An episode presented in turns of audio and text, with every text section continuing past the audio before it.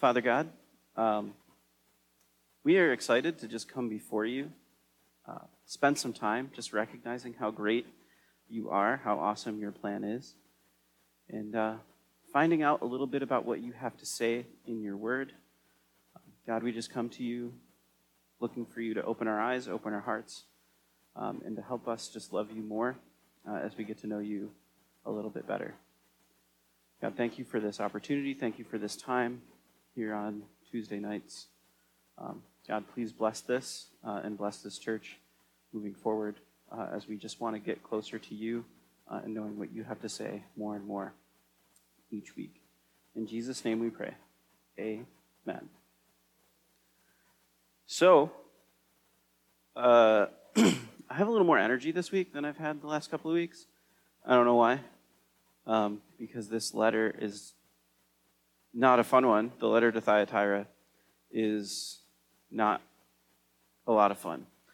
But uh, if you've been with us from the beginning or if you've been listening to the podcast, you know we're going through the book of Revelation. We started in chapter 1. Chapter 1 gives us the outline of the book. John wrote the things that he saw, which is the vision of Christ in chapter 1, the things which are, which are the seven churches in chapters 2 and 3, and the things which are still yet to come, um, which is chapters 4 through 22 through the rest of the book. So, vision, present, and future is the outline of the book, and that's what we've been going through. Last week we went through two letters um, to two different churches. Went through Smyrna and Pergamum. They were almost opposites. Smyrna was a church that had been through heavy persecution. They experienced just the worst types of, of persecution um, and hatred from their fellow man, but they stayed strong, and Jesus had nothing bad to say about them, only good um, for sticking through. But they were the church that thought themselves they weren't doing so well because they were poverty stricken, they didn't have a lot of money, they didn't have a lot of help. But Jesus said, You are rich because of your perseverance and faith as you move through. And then the church of Pergamum uh, had some good, not a lot, had a lot of bad. It became sort of a corrupt, the beginning of corruption in the church, really. And the church of Pergamum is the Pergamum, meaning uh, having to do with marriage. It was the church that sort of married the world um, and allowed a lot of the worldly practices to enter into it, a lot of pagan practices. And as we move forward, we will be heading into the church to Thyatira. Now, this will finish up chapter 2. This is probably the only letter we're going to get through tonight because it's the longest letter to any of the churches um, in the book of Revelation in chapters 2 and 3. This is the church that makes you go, why? So, the seven churches, you can ask yourself, why did Jesus choose these seven churches to, to have John write letters to? Why these seven churches? Now, there were some important cities. Um, they were all on the same postal route. They were all in Asia Minor. They were all in Turkey, uh, which is Asia Minor is modern day Turkey. They were in sort of a horseshoe pattern. They go in order from Ephesus to Laodicea as you would travel along the postal route. So at least that part makes sense. Um, but there were other churches in Asia Minor, uh, most namely um, Colossae, which Paul wrote a letter to, um, a couple, Colossians. Um, so why did Jesus choose these seven churches? Uh, why in this order? What was going on? Uh, and when you get to the church of Thyatira, that's specifically the one where you go, what was Jesus thinking? Why specifically these churches? Because the previous cities that we looked at, Ephesus was an extremely important city. All roads in Asia Minor led to Ephesus and then back to Rome. So Ephesus was the gateway to Rome from Asia Minor, or the gateway to Asia Minor if you're heading from Rome. So it was a major, important commercial city. Smyrna was its biggest competitor in terms of trade and market. And Pergamum was the capital of Asia Minor. So even though it wasn't a major trade city, it was a major cultural center. Thyatira, on the other hand, Not really that important. It was the smallest city, one, the smallest one in Asia Minor. Um, it's not, as the, the other churches we've looked at, they've been in cities that were up on a hill, up on a mountaintop. Thyatira was in a valley, so it wasn't a very good strategic city either. It did have a large military garrison, basically because it was so vulnerable, uh, and it stood in between two cities, between Pergamum and Sardis. So, why this little city? So, I don't really have an answer for that other than if the commentators are right. And the seven churches do represent seven different periods of church history that move us through a prophetic timeline, then Thyatira makes a lot of sense. Outside of that explanation, I don't know why Jesus would have picked Thyatira to write a letter to. Why not the Church of Rome, the Church of Jerusalem, the Church of Antioch, which were much more important during the apostolic time uh, and were much larger and much more important to spreading the gospel. So that's the only real answer I have for that. And you'll see some of that as we move through tonight. So that's sort of the background of the city. There is a couple things that Thyatira was known for. There, they did a lot of trade work. So they had metal workers in Thyatira as well as uh, a lot of fabric workers. Um, they dyed fabric specifically um, known well for their like purple fabric, which would have been very expensive. Um, so that was the one thing Thyatira had going for it. Actually, as we move through our series of Acts on Sundays, you'll meet somebody um, who came from Thyatira, Lydia. Uh, so we'll meet her pretty soon in our series on Sunday. So keep that in mind as you're going through this. But she was from Thyatira. But that's really the only claim to fame that they had. now, the thing about their trade work was that Thyatira was like the beginning of unions.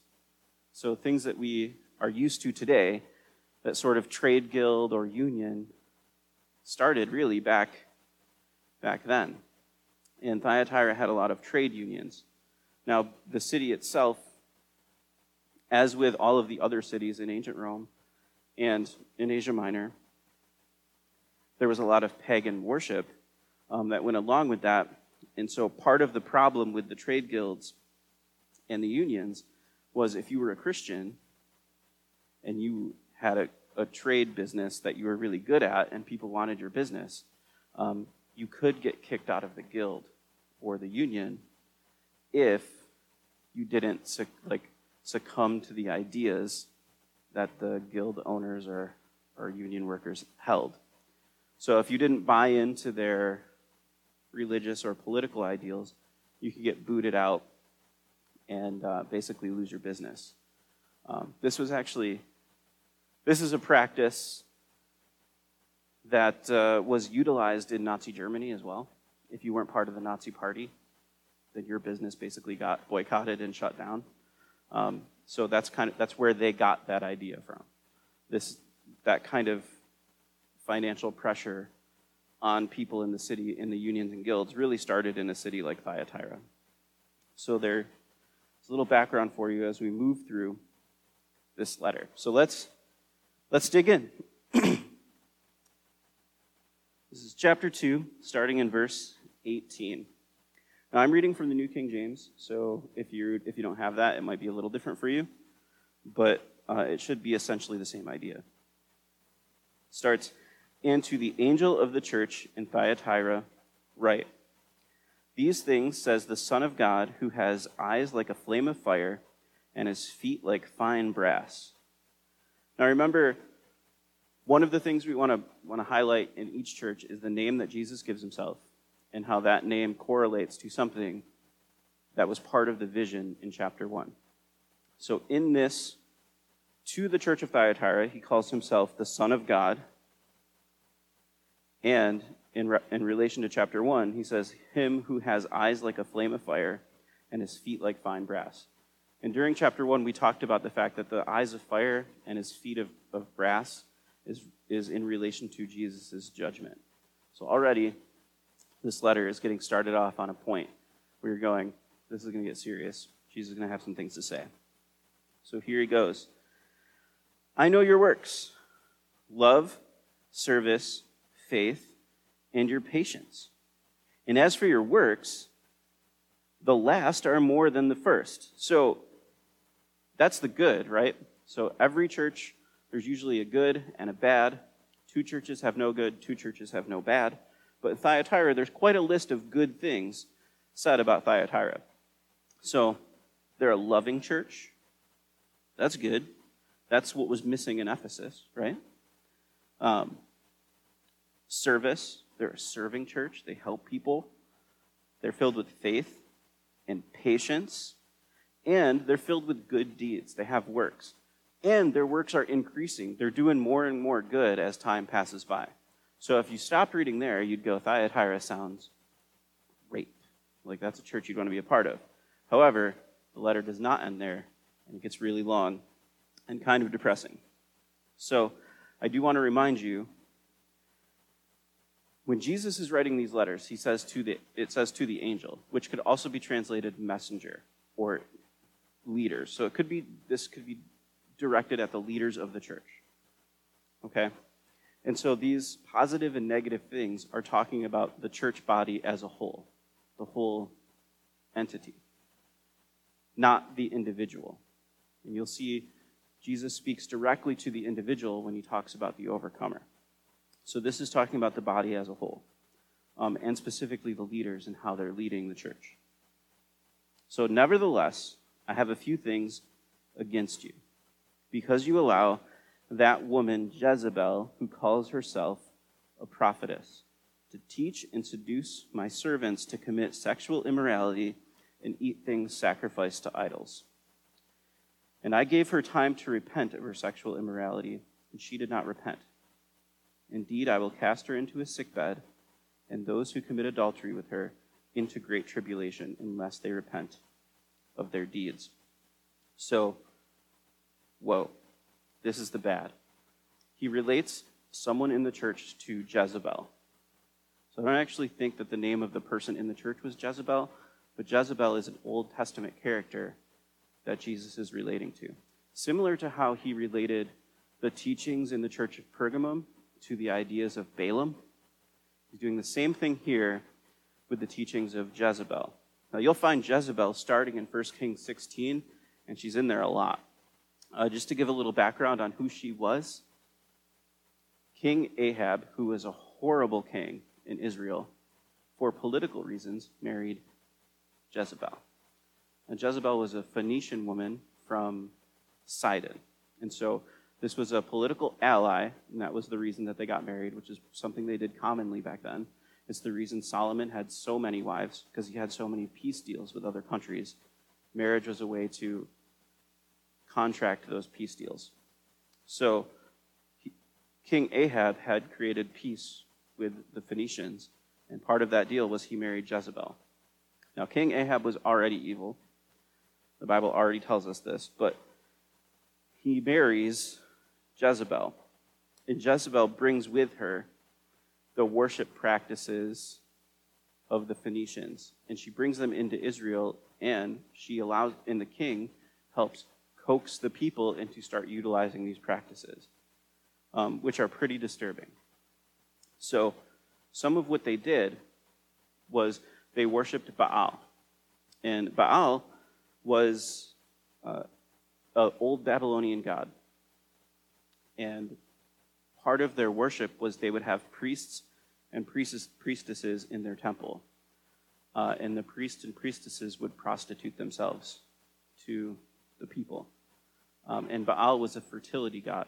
So as they would prostitute themselves during that time, they would be praying for fertility to happen, as well as other things like for their crops to bring forth or anything that dealt with birth. Uh, and so she brought those practices into Israel.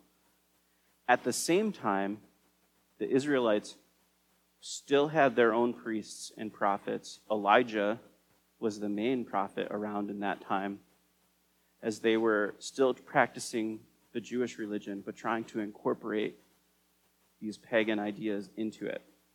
And that was not okay with God. If, you're, if you know the story of what Elijah did at that point in time, this is Elijah on Mount Carmel. Elijah goes to 450 prophets of Baal. He goes to him on Mount Carmel and he says, You, if your God is real, build an altar and have him set the altar on fire. And so the priests of Baal build an altar, and Elijah does the same thing, and he's going to test the real God. And so that both teams build an altar. It's just Elijah by himself, and then the 450 prophets of Baal. They both build altars. Elijah dumps buckets and buckets of water on his altar. The prophets of Baal, nothing happens for hours. And Elijah starts mocking them, which I think is great. He says, Hey, maybe he's sleeping. Maybe Baal is sleeping. Or maybe he's on the toilet. I don't know. Um, I don't know what's going on. So the priests start cutting themselves and running around and dancing and doing all sorts of crazy things, and nothing happens. So then Elijah pours more water on his altar, prays, and it just bursts into flames. Uh, and that was sort of the end of that. The, he cut down all of the priests of Baal. They were gone. Um, and then from that point forward, Jezebel basically chased down Elijah because she proved that her God was, was wrong, but Elijah never dies. Um, Elijah gets caught up in the chariot of fire and heads up to heaven. So that's sort of the story that is being referenced here. Unless they repent of their deeds. There we go. 23. Uh, I will kill her children with death, and all the churches shall know that I am he who searches the minds and hearts and I will give to each one of you according to your works. So the fact that he points out that he sees inside of our hearts and minds is reference to those eyes of fire, right? So he sees what's going on, he sees what's going on with us. Now, there's some disturbing things in this little piece of warning where he states those who fall into the trap of the Jezebel worshippers will go through great tribulation. Now, there's a lot of commentators who think that that means that those, those members of the church will not be raptured, go through great tribulation, and probably not be saved even in that period of time. So that's a, that's a tough warning. And this is sort of where we get there are followers of Christ and there are members of churches. Uh, and they're not always Sometimes that's the same, and sometimes it's not. And what, what Jesus is saying here is to the people who are faking it um, and just trying to make a name for themselves or just trying to earn favor, this isn't good. So, I will give each give to each of you according to your works. Now, to you I say, and to the rest in Thyatira. So this is to the, everybody else, right? as many as do not have this doctrine, who have not known the depths of Satan, as they say, I will put on you no other burden. But hold fast what you have, hold, hold fast what you have till I come. So, for the other group, the people that are truly followers, the overcomers, the people who are really following Christ in this church, the people who really fill the good parts, right? Because there's the good and the bad the people who are really doing the good stuff and actually following Jesus and really loving him and having faith in him. This is the promise to you. And he says, Hold on to what you have till I come. Now, the interesting thing about that phrase, till I come, is it's the same wording Jesus uses in John 14. In John 14 is reference to the rapture. We will get there when we get to chapter 4, but it's, it's referencing the Jewish wedding. Jesus says, in my Father's house there are many mansions. If it weren't so, I would tell you, but I go and I prepare a place for you. And so this is a reference to the Jewish wedding. The Jewish wedding would be son leaves his father's house. There's a prearranged wedding marriage planned. Son leaves his father's house, goes to his future wife's home, meets with the father, pays the dowry. The engagement is now set. At that point, he heads back to his father house, father's house to prepare a place for his bride. There's, there's an unknown time for how long this is going to take. It's typically about a year, but she doesn't know at all when he's going to come back. It could be a little longer, it could be a little shorter. It's unknown. There's no direct figuring it out. So, as you get an idea that the time is near, you would have to always be ready. And so you're always ready with your bridesmaids, with your family, waiting for the bridegroom to come back, waiting for the groom to come back. So at that point, when he does, the son leaves his father's house again, comes back for his bride. When you see him, if you are the bride, when you see him on his way, you then leave and meet him on his way back and blow the shofar trumpet. And then you head back to the father's house, typically for a week, um, for the wedding feast. So, this is Jesus. Jesus, the Son, left his father's house, paid the price for his bride, the church, and then ascended into heaven. He is now saying he is preparing a place for his bride. He will come back, but not all the way. We will meet him on the way, turn around, head back to the Father's house for the marriage banquet, which should last for a week or seven years, which would be the tribulation period, uh, which is also known as the 70th week of Daniel. So that's an idea. They'll get into more depth on that when we get to chapter 4. But uh, just kind of a heads up of where things are headed. So, hold fast till I have come. And he who overcomes and keeps my works until the end, to him I will give power over the nations. Circle that. That's a big deal, uh, and it will make a whole lot of sense when we get to chapter 4. He shall rule them with the rod of iron, they shall be dashed to pieces like the potter's vessels. I also have received from my Father and will give him the morning star. He who has an ear, let him hear what the Spirit says to the churches. So Jesus says, To the overcomer, I will give them the morning star. what does that mean? Well, at the end of Revelation, in chapter 22, verse 16, Jesus calls himself the morning star. So to the overcomer, to the follower of Jesus, you will receive Jesus.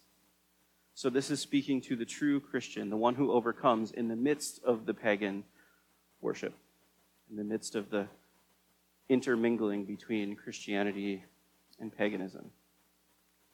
And so, to recap, the title of Christ that he gives himself is the Son of God who has eyes of fire and feet of bronze. The eyes of fire are a reference to his ability to witness what is going on in our hearts, what is going on in our minds, uh, as well as his judgment and the feet of bronze. So, the good for the true followers in the church of Thyatira is their love, their service, their faith, their patience, and their good works, which continue to increase as time goes on. But the bad is those who have intermingled pagan worship just like they did in Israel when Jezebel came in. I do want to address this because some churches focus on the wrong part of Jezebel. They're all upset that she calls herself a prophetess. Um, and they go off the rails about women teaching in churches and all of that. Let me address that right away. In the Old Testament, one of the judges was Deborah. She led the entire nation of Israel all right? You see Lydia in the book of Acts. You see Philip in the book of Acts, and his daughters are called prophetesses. So that, let's erase that off the table right away. God will use women just like he'll use men. It's not that she was calling herself a prophetess, it's what she was teaching in this church. And the fact that the leaders of the church allowed the teaching.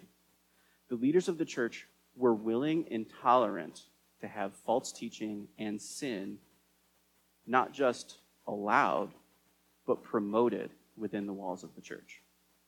That's the problem here. That's the bad. Now, with each church, we've tried to do a, few things. One, get some background on the city, the time, and what was really going on in the church to find out about the, the individual church that Jesus was writing to within that time period. So that's why we go over the background.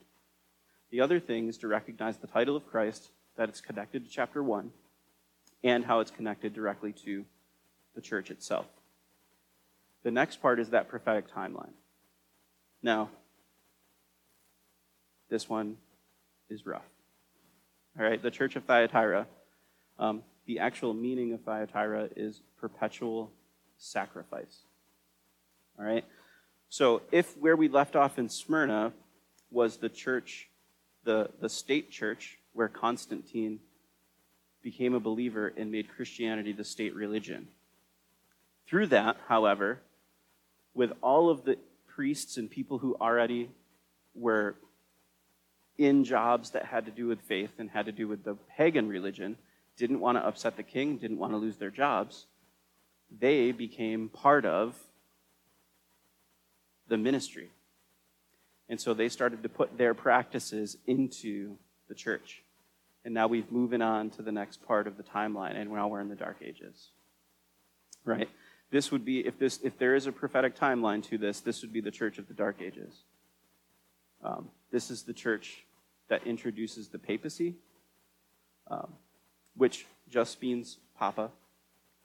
So they have someone who is called the Father over all of the church, which is something that Jesus specifically said not to do. Um, to call anybody Father, your spiritual Father, but God. Um, and all of the corruption that happened within the Dark Ages. They removed the word from the individual people, and you could only get access to it through the priests and through the ministers in the Dark Ages. Um, they were ruining people's literacy and education and taking the word of God out of their hands. And they started to creep into it false teachings and false idols. And because of that, people were led down a path that wasn't true. So you had the church teaching that you had to pay for indulgences. They introduced the teaching of purgatory. Um, they introduced the teaching of praying for the dead uh, because of purgatory, as if there was some intermediate state, not just heaven and hell, and you could pray for someone to get to heaven quicker. Uh, they started making up writings that weren't biblical, but attributing them with the equal amount of justification as scripture because it came from Rome. And if it came from Rome, they considered it equal to scripture, uh, which is not, it's literally not what the Bible says. Revelation says not to add or take away from scripture. Um, so they were teaching things that were not from God's word. The other part of this was the pagan rituals that got introduced to the church some of which we still celebrate today. So I'm going to point this out, one of them out to you. Um, you can talk about it in your small groups, but this is one always gives me a little pause, right? So one of the ancient religions that got introduced and intermingled with Christianity at this time was a lot of the Babylonian pagan religions. For instance, they celebrated a holiday in spring called Ishtar. And what they believed was that the Queen of Heaven would descend from heaven in an egg, and to celebrate that, they would decorate eggs. Does that sound familiar? It sounds like Easter. That's where we get Easter from, and a lot of the practices of Easter. Now, this is where it gets tricky, right? They're, they're follow, the people at the time were deviating from their normal practices to include pagan rituals. That is clearly not okay. Is it okay now? Is the question. I'll leave that to you to answer in your small groups, but my I'll give you a little bit of interpretation before we pray. The difference is they knew at that time, and there were people who believed in the Queen of Heaven, not God, at that time. We do not. Um, so when we are celebrating Easter, we are celebrating the resurrection of Christ, and that is the focus of our worship. Um, but still, I'll leave it to you. Do you think those practices should be included? Um, and sort of as a discussion point tonight, just talk about that and work that out in yourself because there's other things that the church has adopted from those pagan religions, um, that we have switched from their original pagan God and now celebrate in the name of Christ. But most people don't know. So, with that, that's the church of Thyatira. Let's pray. Father God, uh, I just want to thank you for tonight. I want to thank you for this letter, as hard as it is to get through sometimes. Um, God, we know your character and your will. We know that you are love and mercy, and God, we come before you humbly, asking for your love, mercy, and forgiveness, um, and so that we can have a relationship with you through your Son, Jesus. Um, through his sacrifice, the one and only sacrifice that does anything for us. Father God, we lift that up to you tonight. We lift this congregation up to you, that we would follow you and follow your will. Um, thank you for giving us a difficult topic um, to really chew on in our small groups. In Jesus' name we pray. Amen.